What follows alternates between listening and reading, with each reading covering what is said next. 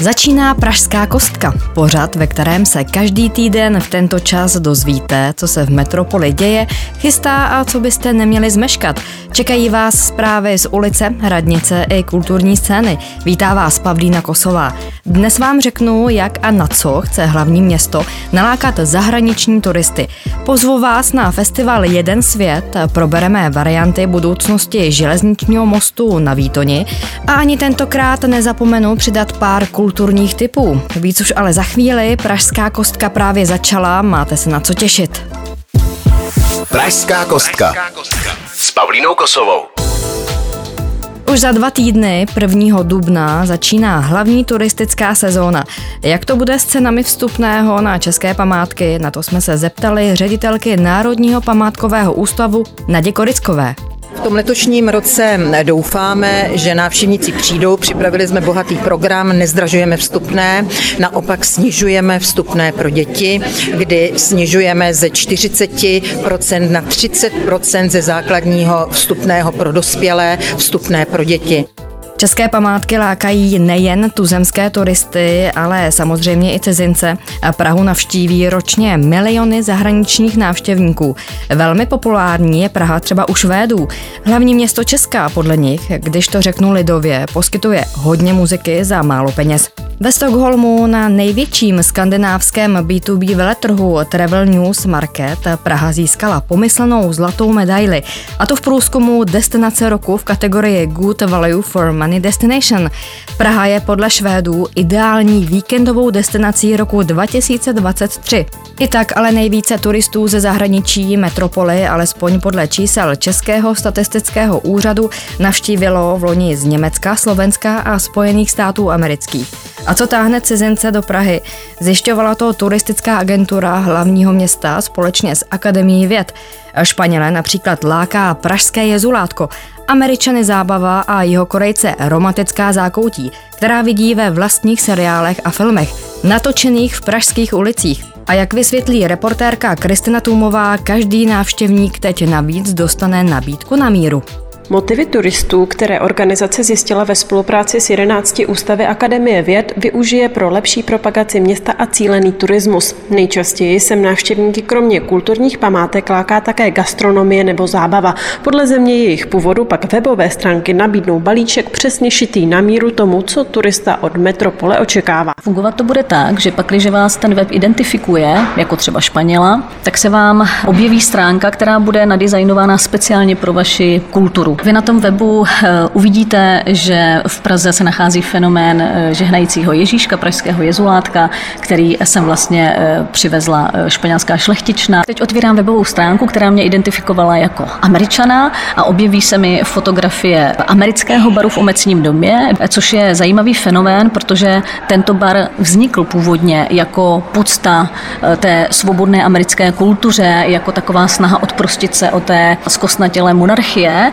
Popisuje příklad nabídky pro americké turisty místo předsedkyně Prague City Tourism Jana Adamcová. Takto také chtějí návštěvníky motivovat, aby utráceli více, podobně jako v dalších evropských metropolích a provázat jejich zážitek s tím, co už znají. Podle Jakuba Hrubého z Orientálního ústavu, zejména u azijských turistů, fungují určité nové fenomény, jako pití kávy nebo vína. Samozřejmě je to něco, co znají z fotografií, co znají eh, z médií, co také znají z některých populárních filmů nebo seriálů, kde Praha vlastně posloužila jako kulisy kulisy pro různé romantické eh, milostné seriály. Tady v tom případě nejznámější asi korejský Milenci v Praze, který byl velmi populární zhruba před deseti lety. Vzniknout by měla také aplikace. Nové vedení hlavního města chce do metropole nalákat ještě více turistů a tak schválilo navýšení rozpočtu na mediální kampaně k podpoře cestovního ruchu o dalších 8 milionů korun. Celkem tak Praha letos vyčlení na kampaně eventy a podobné akce přes 30 milionů. Express. Express. Pražská kostka. S Pavlínou Kosovou.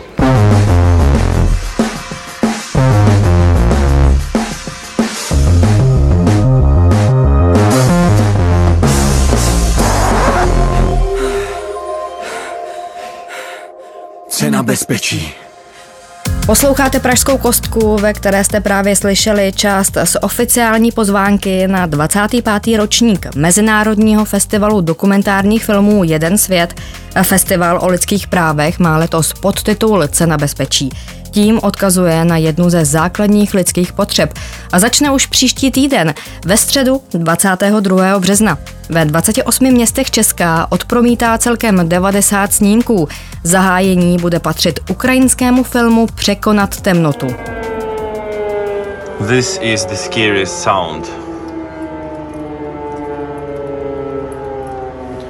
This sound means that soon uh, we will we will hear and somebody even will feel Russian uh, bombs, Russian military aircraft.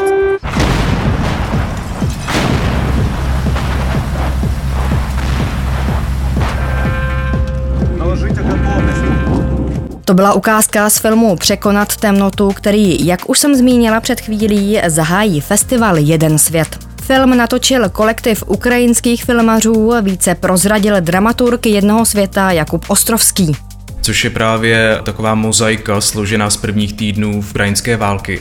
Takže my sledujeme spíše občany, kteří se s tím na Ukrajině v různých částech eh, regionu nějak snaží vyrovnat. A je to opravdu jako citlivě natočený film, který dokáže velmi intenzivně ukázat ten vhled a strasti, který zažívají tamní občané. Takže je to vlastně taková pro nás ukázka i toho, že chceme poukázat tím hlavním zahajovacím filmem na to, že nám to opravdu jako není lhostejné i rok vlastně potom, co ta Ukrajina je ve válečném konfliktu.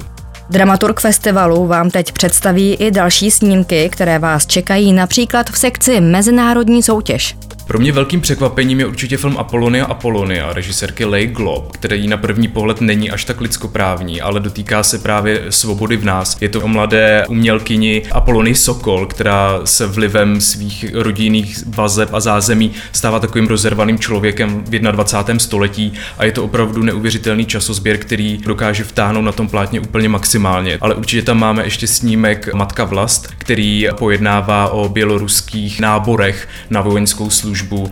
To byla slova Jakuba Ostrovského. Na festivalu uvidíte 75 celovečerních dokumentů nebo 10 snímků ve virtuální realitě. Velká očekávání se vkládají i do filmu Kucujak, Vražda novináře. Teď nabízím část traileru. Něco zlé je pod povrchom, něco zlé je v samých základoch nášho štátu máji roku 2018, 5. mája mala byť svadba. To miesto svadby bol pohreb. Ale môžete si byť istí, že začnem sa vám, vám osobne sa začnem, pán Kuciak, špeciálne venovať. A to je vám, No lebo vám, vám to hovorím, pokojne vám to hovorím, začnem sa venovať špeciálne. Vám, vašej osobe, vašej matke, vašmu osobe a vašej súrode. Ako náhle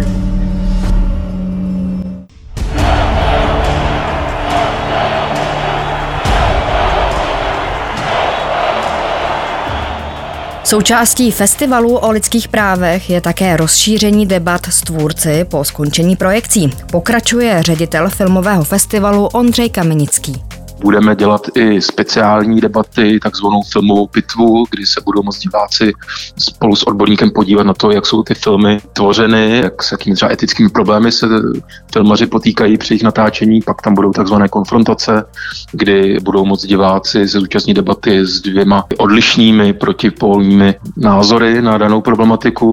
Festival potrvá do 30. března a v Praze můžete zajít na filmy nebo besedy například do Lucerny, Světozoru nebo Biooka. Posloucháte Pražskou kostku. Informace z pražského dění. Na Express FM. Rok od zahájení rekonstrukce průmyslového paláce. Dokončují se výkopové práce a podkladová deska vyhořelého levého křídla budovy po požáru v roce 2008. Co je ještě potřeba opravit a vyměnit, dozvíte se teď. Na stavbu vás vezme Kristina Tůmová. Výborně, kolegovi se podařilo zastavit pískování, takže opravdu pracujeme. Na staveništi práce probíhají v plném proudu. Levé křídlo čeká na základy renovací, současně prochází také střední hala. Pravé křídlo a vstupní foaje, které nově vše propojuje.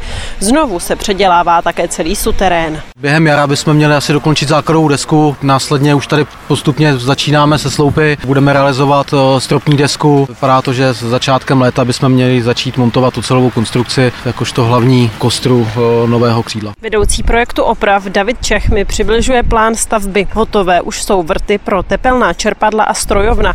U levého křídla bude zásobovací rampa. Ve vstupní foaje se projedete eskalátorem. Tady vevnitř bude instalován eskalátor, aby se dalo projít pod palácem k křížíkovým pavilonům. Obecně tady tohleto vstupní foaje a veškeré práce, které zde byly provedeny v 50. letech, nám tady značně komplikují život, protože jsme zjistili, že téměř všechny jsou opravdu odfláknutý. Kompletně se obnoví vitráže na vyhořelém levém křídle. Ve zbytku budovy se pak nahradí zhruba 30% výplní. Důkladným posouzením projde také vesměs kvalitní ocelová konstrukce. Zatímco ve vyhořelém levém křídle tu novou celou svaří a nýty budou jen ozdobné, v dalších částech se její pracovníci snaží zachovat. Až ji očistí a zjistí její stav, kde to půjde, zesílí se, říká Čech. Tyhle ty části, to je zesílení ocelové konstrukce, kde ten červený prvek je prvek dodatečně zesílený, za ním je původní prvek. Ve směs dochází ke zdvojování diagonál a různých takových prvků, tak aby ta konstrukce byla tuší. Finální nátěr, bude to taková vojenská zelená, olivová zelená, trošku něco jiného než ta šedá, kterou tady vidíme. Ta sem byla doplněna v průběhu let. Právě procházíme do pravého křídla, kde se původně měly jen repasovat podlahy. Nakonec to tu ale vypadá jako ve zbytku budovy. Vidíme až k základům.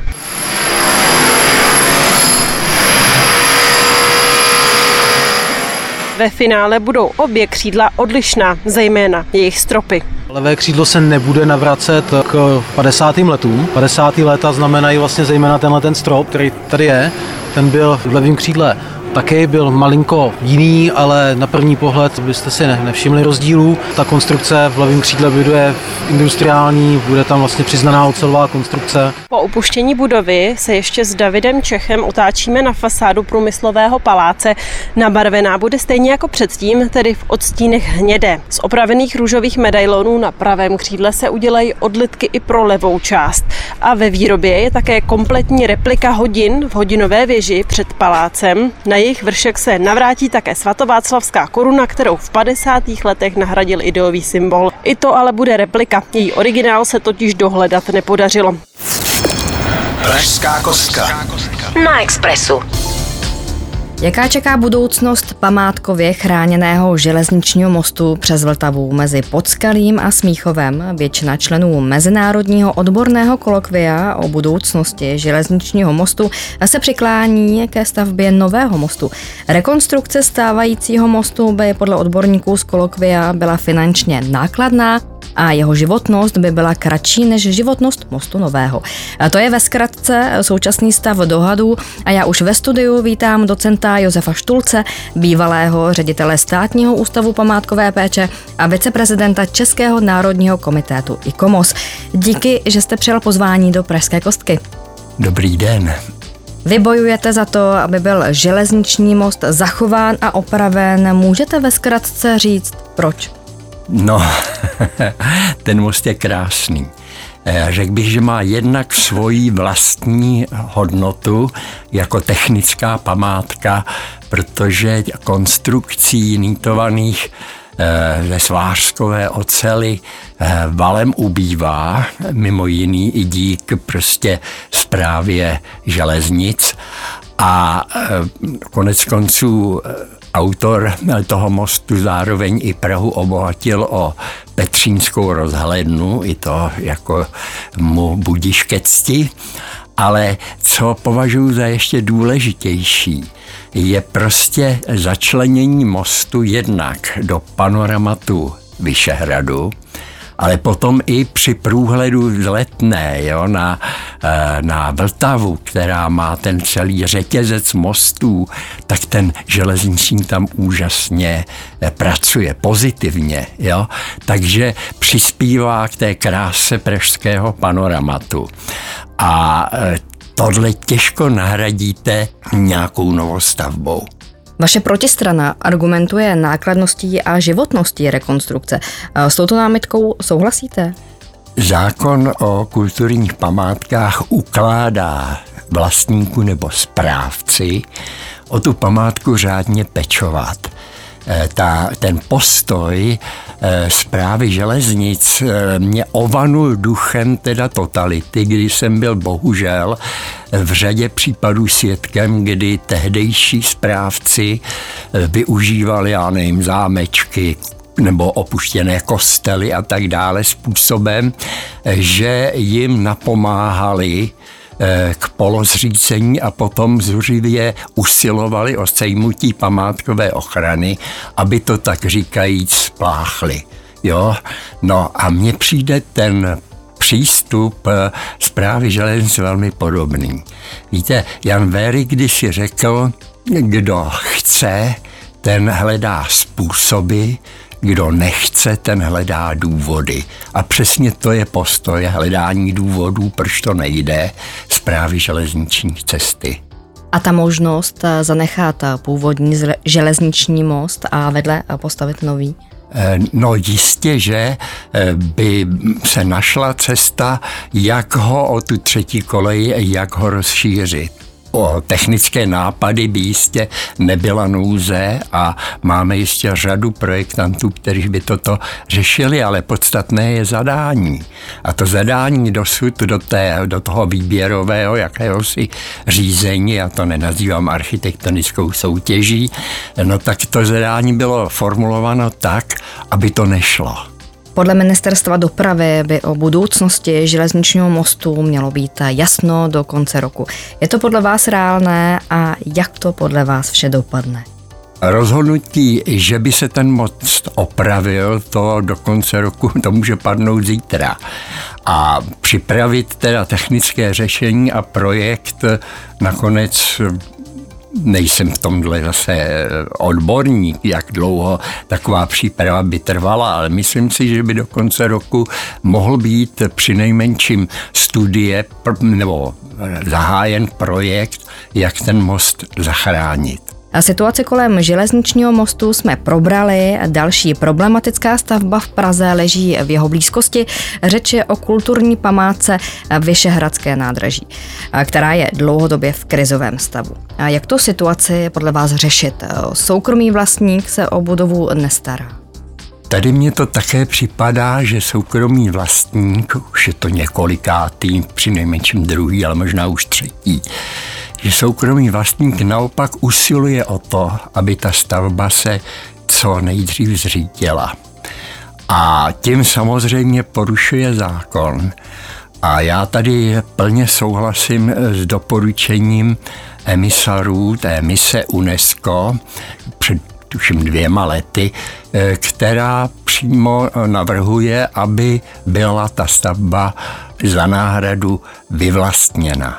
Jo? Protože kdo eh, záměrně eh, neudržuje památku a vystavuje jí tím ohrožení, tak eh, památkový zákon tady dává nástroj a tím je vyvlastnění.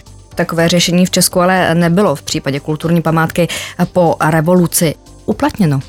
Nebylo uplatněno, ale to neznamená, že nemůže být uplatněno. Jo? Já bych řekl, že tady skutečně je tak křiklavé ve zneužití vlastnictví, jo, že vyvlastnění by tady bylo odůvodněné a nemohlo by být nějakým způsobem porovnáváno s tím, co udělali komunisté po puči v roce 48. To je úplně jiný příběh. Takže tu pachuť eh, minulého režimu odmítáte? Odmítám naprosto, kategoricky. A důvod, proč se vlastník tedy o budovu nestará, je ten, že čeká, až spadne a bude moct postavit na místě eh, něco jiného. Chápeme to tedy eh, správně. Setkáváte se často eh, s tímto postupem? Příliš často musím říct ne. Já bych řekl, že po revoluci dochází k velké proměně, zejména v oblasti vlastnictví. A na rozdíl od eh, teda té totalitní éry, kdy se nikdo o nic pořádně nestaral, takže dochází k prochátrávání eh, památkového fondu až k jakému si samovolnému zániku. Jo, to byla prostě noční můra tehdejších památkářů, včetně mě, už jsem tenkrát v památkové peči pracoval, eh, tak dneska je to jiné. Já bych řekl, že v naprosté většině ty, ty noví vlastníci eh, chápou, že o vlastnictví je nezbytné pečovat. Takže ten proces zdánlivě neodvratného zániku se zastavil. Jsou ovšem výjimky, kdy ten vlastník nemá zájem, nechápu potom, proč třeba tu stavbu kupoval, jo, nemá, a nebo má skrytý záměr, že ji prostě připraví takovýto osud a že potom si tam bude moct stavět, co chce. Což by byl zároveň i v případě toho nádraží, které je velmi krásné a je to dílo významného architekta Antonína Balšánka, tak eh, to by byl velmi nebezpečný eh, precedens a výzva pro případné nezodpovědné vlastníky postupovat touto cestou. To jsou slova docenta Josefa Štulce, bývalého ředitele státního ústavu památkové péče a viceprezidenta Českého národního komitetu ICOMOS. Díky, že jste byl hostem Pražské kostky. Děkuji za pozvání. Posloucháte Pražskou kostku. Informace z pražského dění. Na Express FM. Přemýšlíte kam o víkendu? Pokračuje akce Vstup na Pražské věže za 65 korun. A už příští víkend můžete vystoupat za symbolické vstupné na Petřínskou rozhlednu, přezdívanou Malá Eiffelovka. Je sice pětkrát menší než její pařížská sestra, nicméně se nachází ve vyšší nadmořské výšce. Proto je od sebe po jejím přičtení dělí jen několik metrů. Abyste věděli, co vás na Petřínské rozhledně čeká, tak tam za vás v předstihu vyrazila reportérka Kristina Tůmová. První plošina ve stejný výšce jako celá ta Petřínská rozhledna. Dominanta vrchu Petřín je vysoká 57 metrů a její špička sahá stejně vysoko, jako stojí první patro pařížské Eiffelovy věže. Právě ta se stala inspirací pro Petřínskou rozhlednu. Začalo to všechno cestou členů klubu českých turistů a jeli na světovou výstavu do Paříže. Začali kopat základy 16. března 1891 a vlastně 20. srpna už byla otevřena. Společně s vedoucí provozu věže Danielou Strnadovou začínáme stoupat po prvních z 299 schodů. Schodiště jsou tu nezvykle dvě. Jedno pro návštěvníky, kteří jdou nahoru a druhé pro ty, co míří dolů. Návštěvníci se nepotkají potkávají. Rozhodně je možnost vyjevit nejvyšší vyhlídkovou plošinu. Na stavbu ocelové dominanty se spotřebovalo 160 tun železa. Dva měsíce prováděly ty základy a během tří měsíců byla postavena ta konstrukce. První krytá vyhlídka s ochozem se nachází ve výšce 20 metrů, druhá v 50 metrech. Za hezkého počasí je odtud vidět i dál než na konec Prahy kam se můžeme ještě podívat dál. Úplně krásně vidíme horu Říp, případně i Krkonoše a Sněžku, ale záleží opravdu, jestli je dobrá viditelnost. Rozhledna ale do oka nepadla Adolfu Hitlerovi, který usiloval o její zboření. Rozhodl, že se mu nelíbí pohled z Pražského hradu a že se má koukat na Petřínskou rozhlednu. Stejný osud měl právě Eiffelovu věž. Od roku 1953 pak sloužila rozhledna jako televizní vysílač. V té době údajně zde byla i rušička zahraničního vysílání s tím, že od roku 1980 byla pro veřejnost uzavřena. A to až do roku 1992, kdy se znovu otevřela veřejnosti. Express. Express. Pražská kostka. S Pavlínou Kosovou. Talasami, za kurami, za dolinami, objeli se dva kurale cupagami. Hej, burele, nevíte, že... Určitě jste poznali Čechomor. Ten zaspívá a zahraje své největší hity hned v pondělí 20. března na benefičním koncertu. Výtěžek bude věnován nadačnímu fondu Matilda k financování výchovy a výcviku vodících psů pro nevidomé. Akce začne od 7 hodin v podvečer ve Stavovském divadle. A hned o den později, v úterý 21. března, máte možnost navštívit jednodenní výstavu. O čem bude? Tady malá nápověda. Poslušně hlasím, že opravdu sám na sobě někdy pozoruju, že jsem slabomyslný. Zejména takhle k večeru. Kus! Snad všichni jste poznali, v hlavní roli bude Švejk. Právě v úterý totiž proběhne akce Hašek 101 den. Jde o jednodenní výstavu rukopisů, konkrétně osudů dobrého vojáka Švejka za světové války a vepřové historie. Akce se koná k příležitosti 140. výročí narození a 100. výročí úmrtí Jaroslava Haška, a to v Muzeu literatury v Bubenči. Předčítat z rukopisů bude Jiří Lábus. A do třetice pozvánka do botanické zahrady. Víte, jak zní tropická džungle nebo proč je vanilka drahá? Na tyto otázky dostanete odpověď během komentované prohlídky ve skleníku Fata Morgana. Ty už jen do příštího víkendu 25. března pořádá botanická zahrada. V expozici Džungle, která nespí, kromě odlišných tropických oblastí, pouště, pralesa a hor, uvidíte také, jak roste vanilka. A tím se dostáváme i k otázce z úvodu, proč je tedy vanilka tak drahá. To se dozvíte už teď od průvodkyně Kateřiny Klesnerové. Je to vlastně lianovitá orchidej, jde o druhé nejdražší koření na světě. Správně je to vlastně tobolka a tady ty tobolky se sbírají nezralé a vlastně strašně dlouho trvá, než se z nich stanou ty klasické svraštělé hnědé. Vlastně zhruba půl roku až rok oni se sbírají nezralé, potom se různými procesy dále zpracovávají, ošetřují se teplem, různě se lámou, škrábou, aby se zvýšila jejich aromatičnost a pak několik měsíců, třeba pět nebo šest, leží v krabicích. Pro tentokrát je to vše. Uslyšíme se zase za týden. Na Expressu se na vás těší Pavlína Kosová. Pražská kostka. Na Expressu.